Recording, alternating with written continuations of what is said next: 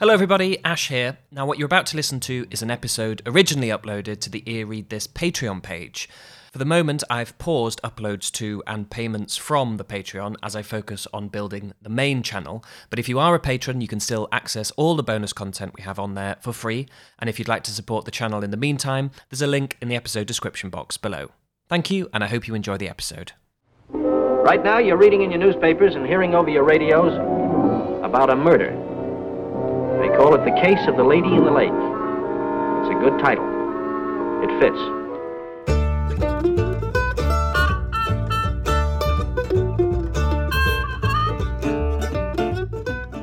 Hello, patrons, and welcome to another exclusive episode of Ear Read This.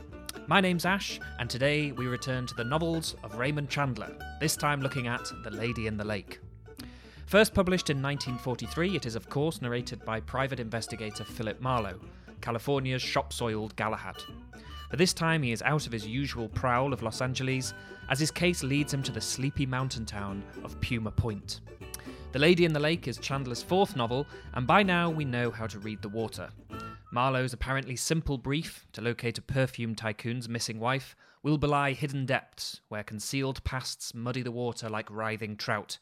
Every smile he meets hiding secrets and more murk. As usual, Marlowe will be made a pawn of, lied to, and coshed, but his spirit and language retains its trademark comic futility.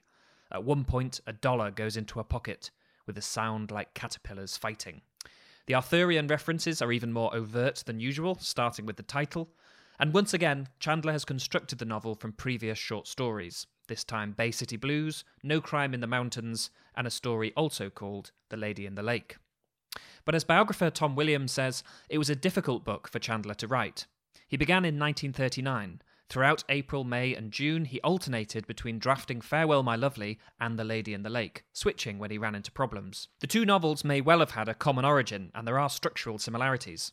Characters in The Lady in the Lake dimly resemble characters from the earlier novel, giving you the impression that they have fled the city and changed their names. We get a call back to Bay City, and a couple of characters from Farewell, My Lovely, Red Norgaard and Chief Wax, get a mention. Williams suggests that part of the problem for Chandler was the rural setting and the class of characters that came with it. The Lady in the Lake is about the everyday experience of corruption and how it affects normal people, he says. But Chandler's talent seems really to have lain in observing the rich. After the high window, Chandler feared he had lost that fresh and sudden touch, which is why he returned to this earlier idea.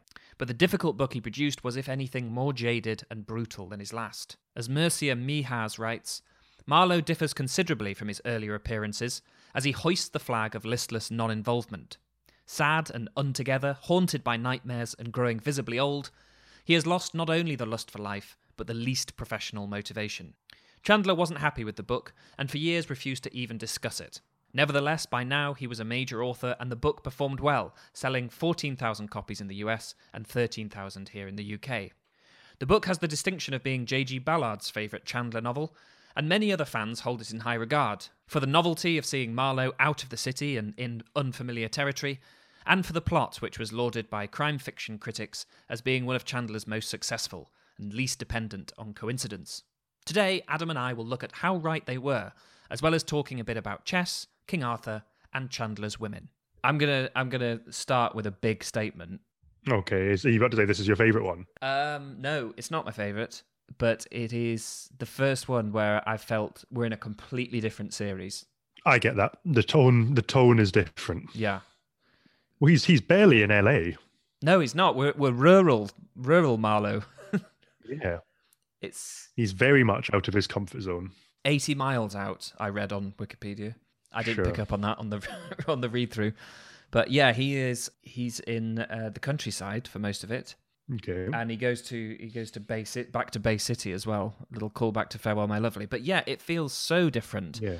to um, the last three. The last three feel like building along a line, and Definitely. they're getting more and more concentrated. And we talked about the high window being a bit more melancholic, but Yeah. it is still it still feels like a distillation of the groundwork laid down in the big sleep and then in my opinion at its absolute tightest in farewell my lovely this feels like a, a totally different kind of novel There are definitely definitely some common themes Hmm. like Marlowe gets distracted and investigates a completely different crime for a while, Yes. or Marlowe gets knocked out again with a sap, well, you, or it's funny you mentioned that. This is the first we mentioned. I think when we did the big sleep, we said at the end, "All right, next one, let's do a kosh counter." Um, this is the how many how, how, how many koshes happen in this one? just one. I, it was the first time the I remembered. Like I, this time, I'm going to read it cover to cover. I'm going to do a kosh counter in the in the top corner, and it was just like I've I've got it on whatever page it is, just big capital letters. Kosh, Kosh just the one kosh. gets gets put down with a sap. Yeah. Sometimes it's a sap, sometimes it's a blackjack. I still think it feels like a really unwieldy way of like a frying pan would be better. It's just it's it, it, it's a way. It's Chandler's crutch from getting Marlowe from one scene to another without actually having to write him there. Mm. It's a lot easier for him to just get coshed, and then he's then all of the set dressing is moved around him, and he wakes up in a different place. Paris, France. one one day, one day he'll get coshed and he'll be on the moon. Getting from one point to another in Marlowe's world is something that frequently takes a disproportionate amount of effort. Reading Chandler, you soon notice a favourite theme emerging, a habit of playing with levels of exertion. Small actions will be described as if they are performed with a surprising expenditure of energy. At one point in the high window, Marlowe must conserve what was left of his Lear. When two men enter Marlowe's eyeline laughing at the beginning of Lady in the Lake, a third man holds the door open for them and helps them laugh. Later, Marlowe eats dinner, then has to drink a brandy to sit on its chest and hold it down. At another point, a character is congratulated for sleeping on his stomach as if he were an athlete. He slept well. He was one of the best. A proliferation of small, sardonic moments like these add up to a sense of the world being somewhat rigged. You're always walking against the wind in Marlowe's game, or making a sandwich underwater. In other moments, the effort falls away and distances contract. An example comes in one of the stories Lady in the Lake is based on, Bay City Blues. The detective here is called Johnny Dalmas, a Marlowe in all but name, and is on the phone to a cop called Violets McGee. Come on over, says Dalmas. My left arm is getting tired. I'm on duty, says McGee. I was just going down to the drugstore for a quart of VO scotch. That's me you hear knocking on the door. Marlowe uses booze to travel mental distances quickly. Often the moment of realization in a case will come after a meditative night on the bottle. Head trauma, as we have discussed a few times, is another form of transport. Though costly, it will take you right into the middle of things. This focus on movement enriches the frequent references to chess. Around Marlowe, some of life's pawns are plodding effortfully into dead ends, while others glide around with magic ease. In The Long Goodbye, Chandler famously describes chess as a war without blood and as elaborate a waste of human intelligence as you could find anywhere outside an advertising agency. Marlowe, as we have seen, plays chess on his own, and it has been suggested that this provides him with a connection to a bygone era of conflict, wars without blood, instead of the messy human misadventures he usually ends up investigating. On the first page of The Lady in the Lake, we have an indication that once again the world will not be playing fair. Marlowe is looking at the building to which he has been sent for a case. The sidewalk in front of it had been built of black and white rubber blocks. They were taking them up now to give to the government, and a hatless, pale man with a face like a building superintendent was watching the work and looking as if it was breaking his heart. So, right in front of Marlowe's first move, black and white blocks are being ripped up. A clear sign that before he even gets started, the chessboard is destroyed, the rules have gone out the window. Yeah. So, well, plot plot to this: Marlowe's Marlowe's hired to find a missing woman. A missing wife of a perfume giant, perfume tycoon. Not not an actual perfumed giant. yeah. Um, there's a lot of perfume in it. There. There's a lot of lot of smells in this one. There's um, Um, this it's got everything. It's got it's got corrupt cops. It's got shady Mm-hmm. doctors. It's got a man called Bill Chess. Do we want to get into the Arthurian stuff now, or should we save it? I tell you what, let's do a bit of plot and then let's go to Let's do a bit of plot. Let's stuff. not get, let, let let's not do a Marlowe and get distracted and go do something else for a while. Yeah. So yeah, he's hired by the perfume giant who is called DeRace Kingsley and his wife Crystal. Crystal Kingsley. and yeah, she's gone missing. She sent him um, a letter saying she's run away. She's marrying her gigolo. Yeah, yeah. Kingsley's an interesting character. He's sort of uh, He he tries to be a tough guy, and then he, he he sort of he clearly respects Marlowe quite a lot. and he's kind of a bit of a softy, really. Yeah, a literal, a, a, a literal literary cuck in the most literal meaning of the word. And uh, this quest takes uh, Marlowe out, as you've said, to Out of LA, out of his environs. yeah, to Ca- Camp Kilkare, among other places. Yeah, he meets Bill Chess, and then he discovers, as I'm sure most people might suspect from the title, um, the quite literal lady in the lake, which is a really gruesome moment. Yeah, normally, yeah, but it's quite get quite into detail about the state of her body. He'd clearly been reading up about what happens to a body in water, Yeah, and he wanted to show off. and there's a lot of he makes it sound as inhuman as he can if you think about Yes. like uh, in the high window when he discovers the body of that young uh, wannabe cop george anson phillips there's there's a lot of tenderness in how he's described um, I can't remember if it's him or the the coiner, but there's this sort of foot foot at the wrong angle, and um, Yeah. it, it's sort of Not, yeah, it's fatherly almost, lacking here. Yeah, very human. Very much lacking here. yeah this is this is like an alien thing an inhuman thing We should say that the body they discover in the lake is not Crystal. it is crystal Uh, It's Bill Bill Chess's wife, who's gone missing. yeah that's what they think at first Yeah. Well, we're going through the plot. yeah okay sorry you you were holding a few cards back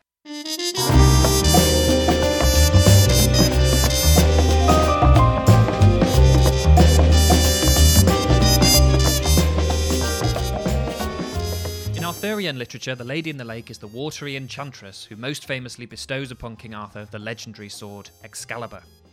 But in different incarnations, the lady performs other important functions too, sometimes appearing dangerous, at other times benevolent.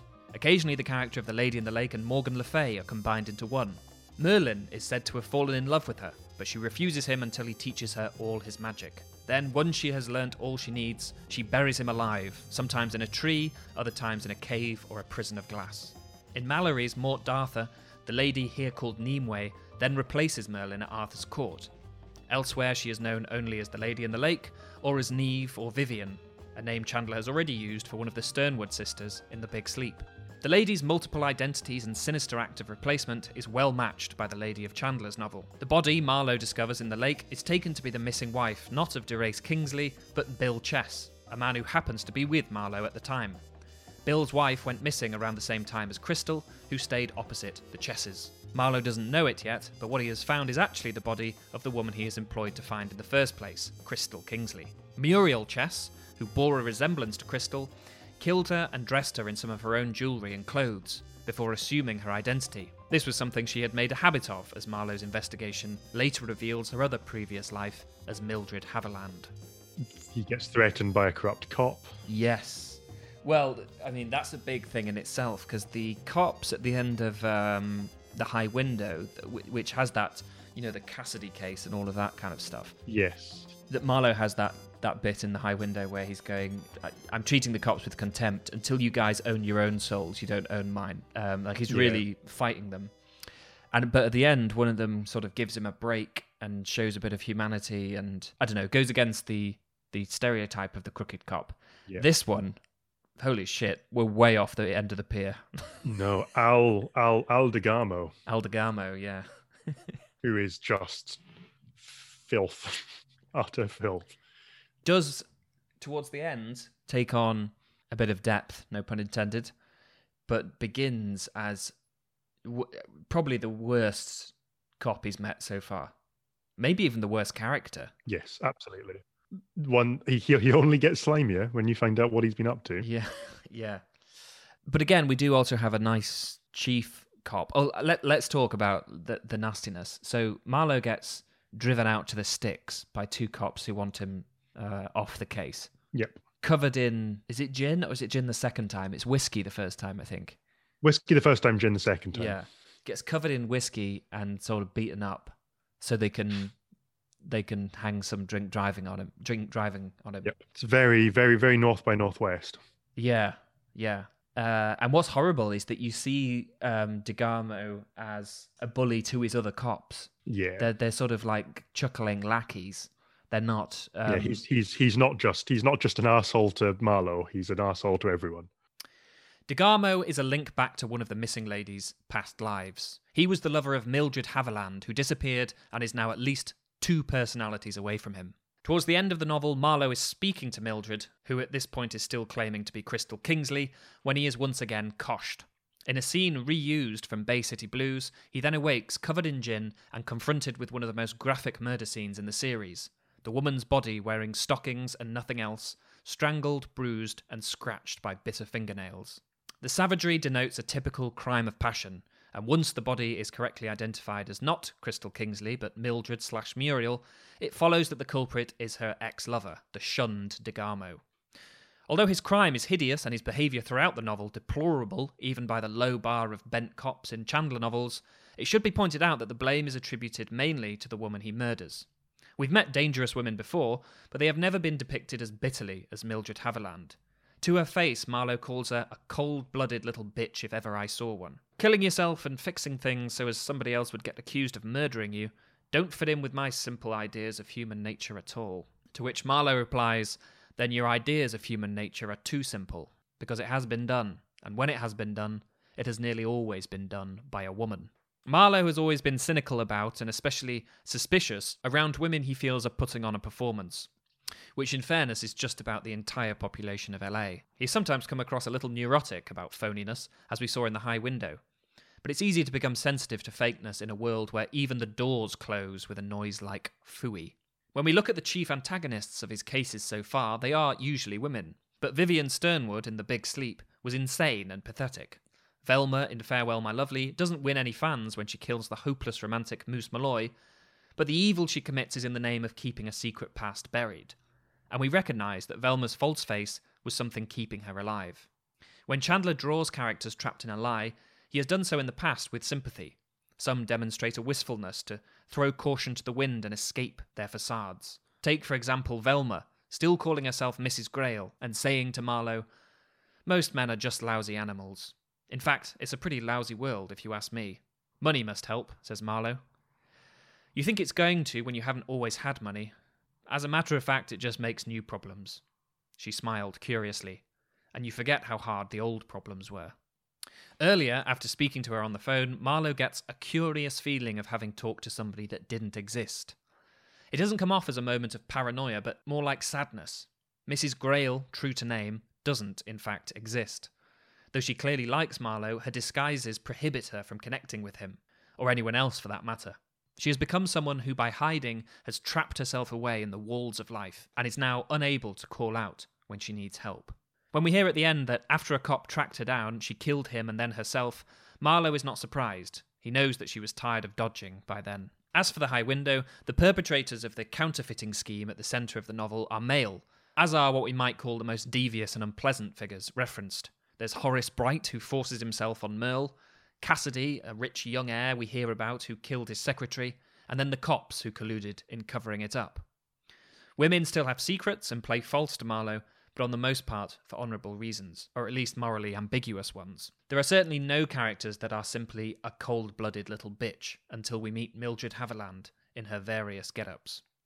It's probably no coincidence that such a character as her gets the most sadistic and sexualized death in the novels so far. As a consequence, The Lady in the Lake has often been criticized for its misogyny. Some people have drawn a line between the sexism in the later Marlowe novels and the aging Chandler's rocky marriage, and his scorn for young Hollywood girls he nevertheless desired and occasionally had affairs with. Whatever truth there may be in that, in my opinion, the depiction of Mildred harks back to Chandler's Arthurian connections. The women of Malory and Tennyson are often drawn very crudely, they are archetypes rather than people. It took writers like T.H. White and John Steinbeck to turn a database of names into people with any recognizable psychology. In The Idylls of the King, the Lady of the Lake is a straightforward force of evil.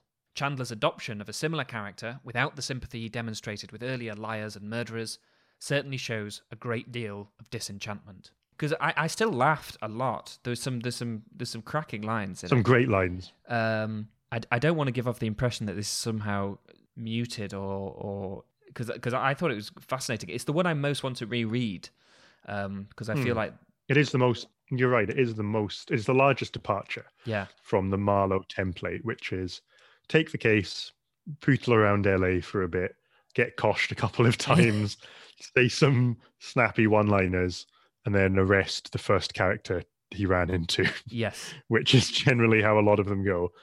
And I guess without giving too much away, or we can, it is once again the first person he runs into who is the big bad. It is actually, to nobody's surprise, Degarmo. He dies in a pretty brutal way. Yeah, and um, sort of classic enigmatic uh, end line. Um, Mhm. Have you been noticing as you've been rereading them? The end lines are always odd. They're always a bit nihilistic and a bit weird. So I think again, I think it's the High Window, the last one, that ends with uh, him playing chess against himself, and he says something like "You and Capablanca" at the end to no one.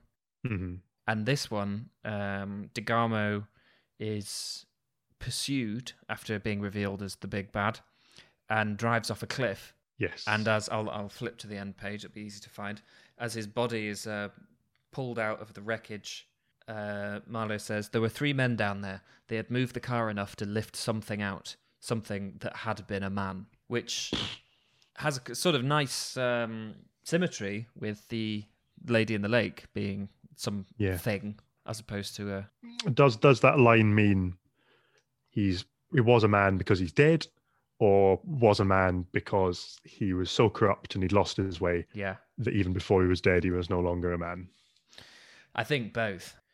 Like Degarmo, what is left of the real Crystal Kingsley no longer resembles a human. Marlowe tells us I saw a wave of dark blonde hair straighten out in the water and hold still for a brief instant, as if with a calculated effect, and then swirl into a tangle again. The thing rolled over once more, and an arm flapped up barely above the skin of the water, and the arm ended in a bloated hand that was the hand of a freak. Then the face came, a swollen, pulpy, grey white mass without features, without eyes, without mouth. A blotch of grey dough, a nightmare with human hair on it. Chandler has form in describing human bodies as inhuman matter. In the high window, Mrs. Murdoch's face is described as being elephant hide, and when flustered, she looks like a side of beef. It is both body horror and body comedy. It serves to provide a reminder that regardless of status, everyone boils down to a similar looking pile of stuff. Here in The Lady in the Lake, it shows how fragile an identity is. Of course, fans of detective fiction will read a face disfigured to the point of being unrecognizable and immediately smell a corpse swap. But the imagery goes beyond the plot. The horrible ease in which people pick up and abandon identities is given a lot of thought in this novel. Marlowe says to Mildred, who is at this point pretending to be the woman she murdered, I got a rather different idea of you from Kingsley, from Lavery, too. It just goes to show that we talk different languages to different people. Marlowe has plenty of experience himself in impersonating other people. At the start of this novel, he gives his name as that of the cop from Bay City Blues, Violets McGee. Perhaps as a result, he has a talent for reuniting people with the personas they'd tried to get away from. Here, he deliberately brings up the name of Muriel Chess to Mildred, to which she looks surprised, but anyone can look surprised. That frozen faced little drip. What is she to me? It is a particularly gruesome choice of words from the person who has turned the face of Crystal Kingsley into that grey white mass by putting her into a lake. And whilst we're on the lake, I want to make a quick diversion. I seem to be on some kind of weird fishing streak. It seems like every time I do an episode at the moment, I'm finding fish that could all be relatives of one another. It started with The Sword in the Stone, with little Arthur magicked into a fish swimming up to Mr. P, the despot of a pike. Pike is the fish that Falstaff compares himself to in Henry IV Part 2, and it is also, of course, the subject of a Ted Hughes poem that I recently did an episode on. And now, what does Marlowe find when he first looks into the lake? A swirl of movement down there and a swift greenish form moving in the water. There's Grandpa, Bill Chess said. Look at the size of that old bastard. He ought to be ashamed of himself, getting so fat. He, he Marlowe does a double cross for once. Yeah, yeah, he does, and it's really good. This the, the climax is fantastic because, Yeah. as usual, we are um, not allowed in Marlowe's head, Yep. and in the what you might call the last act, he is he looks like Degarmo's going to absolutely Just fit him up. Yeah. fit him up, or maybe even kill him. Yeah. Uh, but instead, they end up sort of teaming up in order to go and arrest Kingsley, um, Yep. who they suspect is the murderer all along. Well, Degarmo does. Marlowe lets leads him up the garden path with a, a certain clue involving a scarf he was wearing. Yep. Um, but they they are going along with it, and it is, despite the the sort of the question of the scarf and you not knowing exactly why Marlowe has let him think something that's wrong, um, you really don't know what's going to happen. And they they ended up they end up on a kind of road trip together, which is Yeah. uncomfortable and uh, odd, Yeah. and feels like it's heading for back to Little Fawn Lake. Little Fawn Lake. Yeah, um, it feels like it's heading for again, no pun intended, a bit of a wet finish because it's like, oh, the cop's all right. Oh, it was Kingsley all along. And he's hanging out at the Yeah. cabin drunk, so they're just going to go and arrest him. We're going to have a sad monologue from another Moose, like a Moose Malloy like monologue, and uh, jobs are good. And instead, Marlowe has figured out that DeRace, uh, sorry, not DeRace, um, DeGarmo Yeah. was in a relationship with Mildred Haviland before she changed her name to Mil- um, Muriel. I keep wanting to say Muriel Spark. Muriel Chess. Muriel Chess, not Muriel Spark. So yeah, there's a big, big old to do. Although it is a bit Muriel Spark like. You know, when we were when we discussed Muriel Spark all those years ago, um, Goodness, yeah. we we talked about sort of role playing and that sort of David Lynchy women moving between characters aesthetic. There's also there's something very lynchy about that that car drive to the lake as well. Yeah, yeah. I thought of of David Lynch a few times during Lady in the Lake. That sort of small town, Exactly, yeah. smaller town thing. Yeah. Yeah. The rural small town setting isn't just home to murderers, but decent, ethical, and folksy characters like the sheriff Jim Patton. A man who is worlds away from bent Bay City cops, a man who shoots straight and says things like, I ain't fat, just well covered. We might expect the aging, disenchanted Marlowe to be somewhat revitalized by getting away from Los Angeles, but he is anything but. Mircea Mihas talks of the strange tranquility of Marlowe during this investigation. For a narrator that Chandler worried was becoming so dominant that he stifled the rest of the characters in the books, he is something of a passenger for the opening parts of the novel. Mihas says that characters in The Lady in the Lake claw back a right to individuality, but they do not re enter the Garden of Eden just by leaving the city and rediscovering nature. It does not make them good, but it makes their motives more personal. The murders committed in The Lady in the Lake have precise explanations in the actions and interests of the guilty parties. Paradoxically, the retreat into nature actually narrows their freedom of choice, bringing out their innate greed, jealousy, avarice, blind passion, and violent impulses. What we are finally presented with is the evil of the individual, not the evil of the universe. The landscape appears at first to be an oasis in hard times. The war, Marlowe notes, did not seem to have done anything much to Puma Lake. But there is no return to the golden age for our detective. We've seen in previous novels that appearances by animals are often significant, and here Marlowe encounters a tame doe with a leather collar, a sign that this rural idyll hasn't escaped human influence. The local place names of Little Fawn Lake and Puma Lake interchange often, reflecting the volatile nature of our antagonist. One moment a caricature of feminine docility, the next a lethal predator. Speaking of golden ages, I mentioned at the top of the episode that Chandler's more conventional crime plot had impressed fans of golden age detective fiction.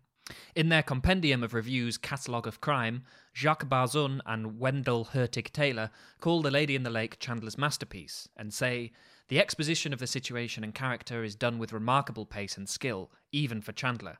This superb tale moves through a maze of puzzles and disclosures to its perfect conclusion. Marlowe makes greater use of physical clues and ratiocination in this exploit than in any other. Though it's been hailed for being less heavy on coincidence than previous books, to me it's a bit puzzling why. In the titular scene, Marlowe just happens to be peering into the right bit of water alongside Bill Chess when the corpse of what they assume is his wife obligingly presents herself. Personally, I don't mind the coincidences, they are part of the enchantment, but I don't quite understand how people overlook that one. Chandler attempted to write a screenplay based on The Lady in the Lake for MGM, but the deal fell apart. Instead, the project was taken out of his hands and made into a curious film in which the entirety of the action is shot from Marlowe's point of view. It doesn't really work, and there are a lot of weird choices. In it, Marlowe himself writes lurid detective stories, which seems a pointless meta addition. The point of view technique gets wonderful performances from some of the cast, particularly an actor with the fabulously Chandleresque name of Audrey Totter. And to be honest, the film's worth watching for her performance alone. But Marlowe himself is hard to get right, and here he comes off as drawling and slow on the uptake. And it doesn't help that because the cameras were so bulky back then, the supposed movements of Marlowe's eyes give the impression that he truly has been tranquilized. Chandler, unsurprisingly, thought the film was gimmicky trash, saying, The camera eye technique of The Lady in the Lake is old stuff in Hollywood. Every young writer or director has wanted to try it. Let's make the camera a character. It's been said at every lunch table in Hollywood, one time or another. I knew one fellow who wanted to make the camera the murderer, which wouldn't work out without an awful lot of fraud. The camera is too honest. Should we come good on our promise to talk about Arthurian stuff again? Well, yes. So this is the most Arthurian title. Um, Definitely. uh, the High Window smacks of chivalry a little, but uh, Yeah. and and we've seen that there are Arthurian motifs throughout. Marlowe's name was originally Mallory, etc., etc. But yes, Yep. this is the most on the nose. It's literally called The Lady in the Lake. Except this lady in the lake isn't handing out swords. She's dead. But she's handing out quests. She is. But yeah, it's once again Marlowe. Marlowe's shtick never gets old to me. Hmm. The whole tarn, tarnished, tarnished ex cop with a chip on his shoulder, but he still just can't help himself but be good, even if it gets him coshed. The, sh- Yeah. the shop soiled, the shop soiled Galahad, That's the one. or pond soiled in, in this one. pond swept. Gin, gin, gin soaked Galahad. Gin soaked Galahad, yeah. Yeah, I, I really digging into these with you. I, I, I kind of Hmm. want to sort of get to the end and then uh, begin again. There are so many little Arthur Arthurian nods that I'm sure there's something strange to do with Merlin, particularly going on right from Hmm. the big sleep and the the the man dead under the oil fields. Um, Yeah. there feels it feels like there's a connection there some somehow, and obviously the lady in the lake, aside from um, bringing Arthur Excalibur, um, she is also responsible for the death of Merlin hmm with that kind of thing. And as soon as you see the names, you see something being put together. The fact that we've got characters called Chess and characters called Kingsley, um, Yes. uh, d- dis- uh, quite besides the just Arthurian waft of- things like Mildred and uh, uh, what's the um, perfume called? Something like Gillernian, Something like that. It sounds a bit Welsh. G- Gillerlaine. Sorry, Gillerlaine. Yeah, there you go. Not only did Nimue present Arthur with Excalibur and see off Merlin, but tradition also has her raising Lancelot and bestowing upon him a ring of protection. Marlowe discovers Muriel and Mildred are one and the same when he finds a ring inscribed Al to Mildred, June 28th, 1938. And incidentally, Bay City Blues, the story containing the scene almost identical to the one in Lady in the Lake where Marlowe finds Mildred's body, was published in June 1938.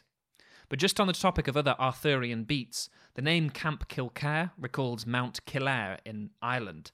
In Geoffrey of Monmouth's History of the Kings of Britain, Merlin transports the Ring of Standing Stones from Kildare to Salisbury Plains, forming Stonehenge. The King of Ireland at the time, Gillowman or Gillowmore, recalls the name of Kingsley's perfume company, Gillerlaine. Talking with Adam, I mentioned Mildred, sounding vaguely Arthurian, whilst neglecting to mention or correctly pronounce her knightly surname, Haviland. The name that she adopts, Crystal, seems a fairly standard choice for the flashy wife of a perfume tycoon, until we remember that the lady in the lake was said to have buried Merlin in a crystal cave. I don't yet have a grand theory of how all these references to Arthurian lore operate, but I'm pretty confident of two things. Firstly, that they are not merely aesthetic sprinkles whose only function is a whiff of chivalry. They are instead carefully chosen references which inform the action. The Arthurian characters referred to in The Lady in the Lake correspond to one another. They aren't just a jumble of Easter eggs picked at random. The second thing I'm convinced of is that throughout the series, the references are most concentrated around the character of Merlin.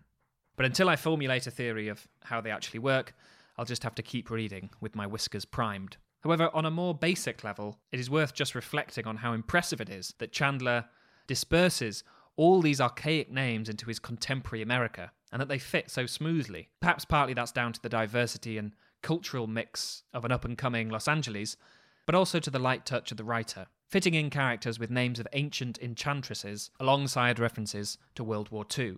It does it does make reference to Pearl Harbor, so that dates it Yeah, that's interesting, Very- isn't it?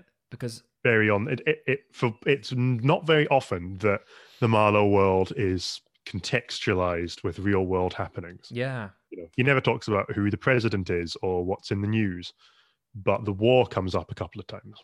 he mentions old presidents to make a joke. He says something Yeah. like those lines were old fashioned when Grover Cleveland was, you know, he says things like that. But yeah, Yeah. you're right. Um, but there's a few references. Someone's someone's trying to get the war news on the radio. Yeah. At one point. Um, funnily enough, that reminded me of PG Wodehouse, who's his his his um, colleague at Dulwich College, of course. That weird Weird connection. weird connection. Um, even yeah, even though the but- more I read them, the more I think it's not that weird. They write in a strangely similar way. I Is think. it is it ever brought up why Marlowe isn't at war? It certainly hasn't been so far. I'm yet to reread the final two. Yeah, Um, because it does. The war the war is happening, yeah, but because Pearl Harbor is only quite recent at the moment, the Americans don't really care until around now. yeah. We'll have to wait and see. Because in the Big Sleep, isn't there? Um, or is this just speculation? There's, there's. It's implied that he is an ex-army man from something he says. There's some. Yeah, it's it's. I remember we, we mentioned it before. I think. Yeah.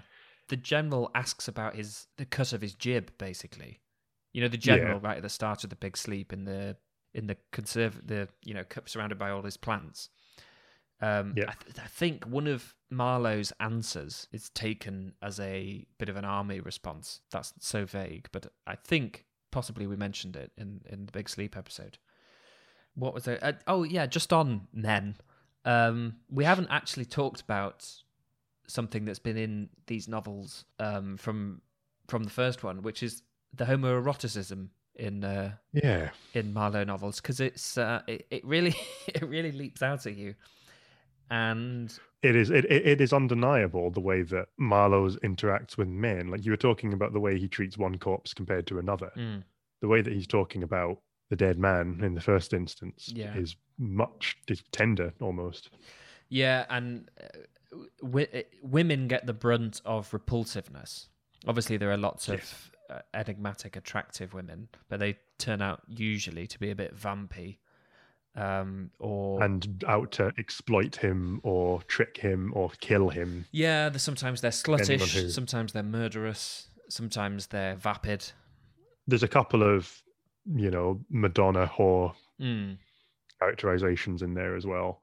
But like the the older women are repulsive, um, and there are so many men who Marlowe seems to flirt with, and says that there's, there's some really funny ones in this.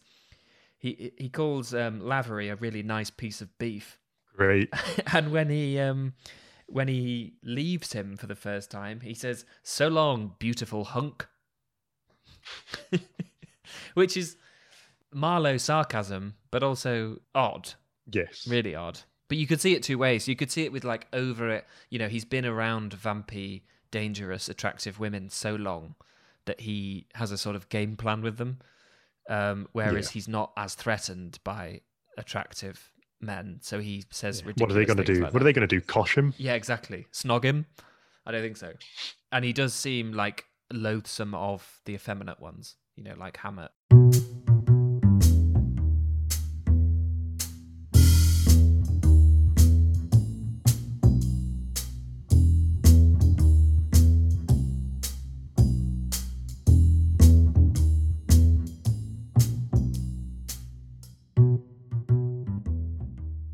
There has long been speculation about the suppressed queerness of both Marlowe and his author. Christopher Isherwood and his partner both got the impression that Chandler was gay when they first met him, and when a critic described Marlowe as clearly homosexual, Chandler was baffled and annoyed, saying that it left a nasty taste in his mouth. From what I know of Chandler's private life and behaviour, I think he was a heterosexual man, but I'm not too surprised that those who met him thought otherwise. You can hear more about what I mean in my conversation from October with Tom Williams, Chandler's biographer. But as for Marlowe, I think the question is a bit more complicated. On the one hand, we'd be forgiven for thinking his homosexuality is screaming at us in the face.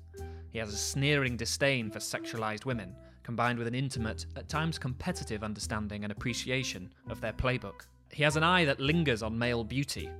You could find an example from any book, but his descriptions of Red Norgaard in Farewell My Lovely stand out in particular. His voice was soft, dreamy, so delicate for a big man that it was startling.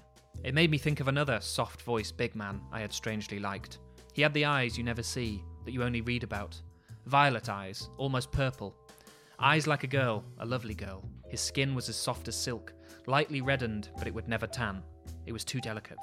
He was bigger than Hemingway and younger by many years. He was not as big as Moose Malloy, but he looked very fast on his feet. His hair was that shade of red that glints with gold, but except for the eyes, he had a plain farmer face with no stagey kind of handsomeness. It's hard not to notice that as he is staring at Red and saying this, there are people in gay clothes and gay faces going past and getting into taxis.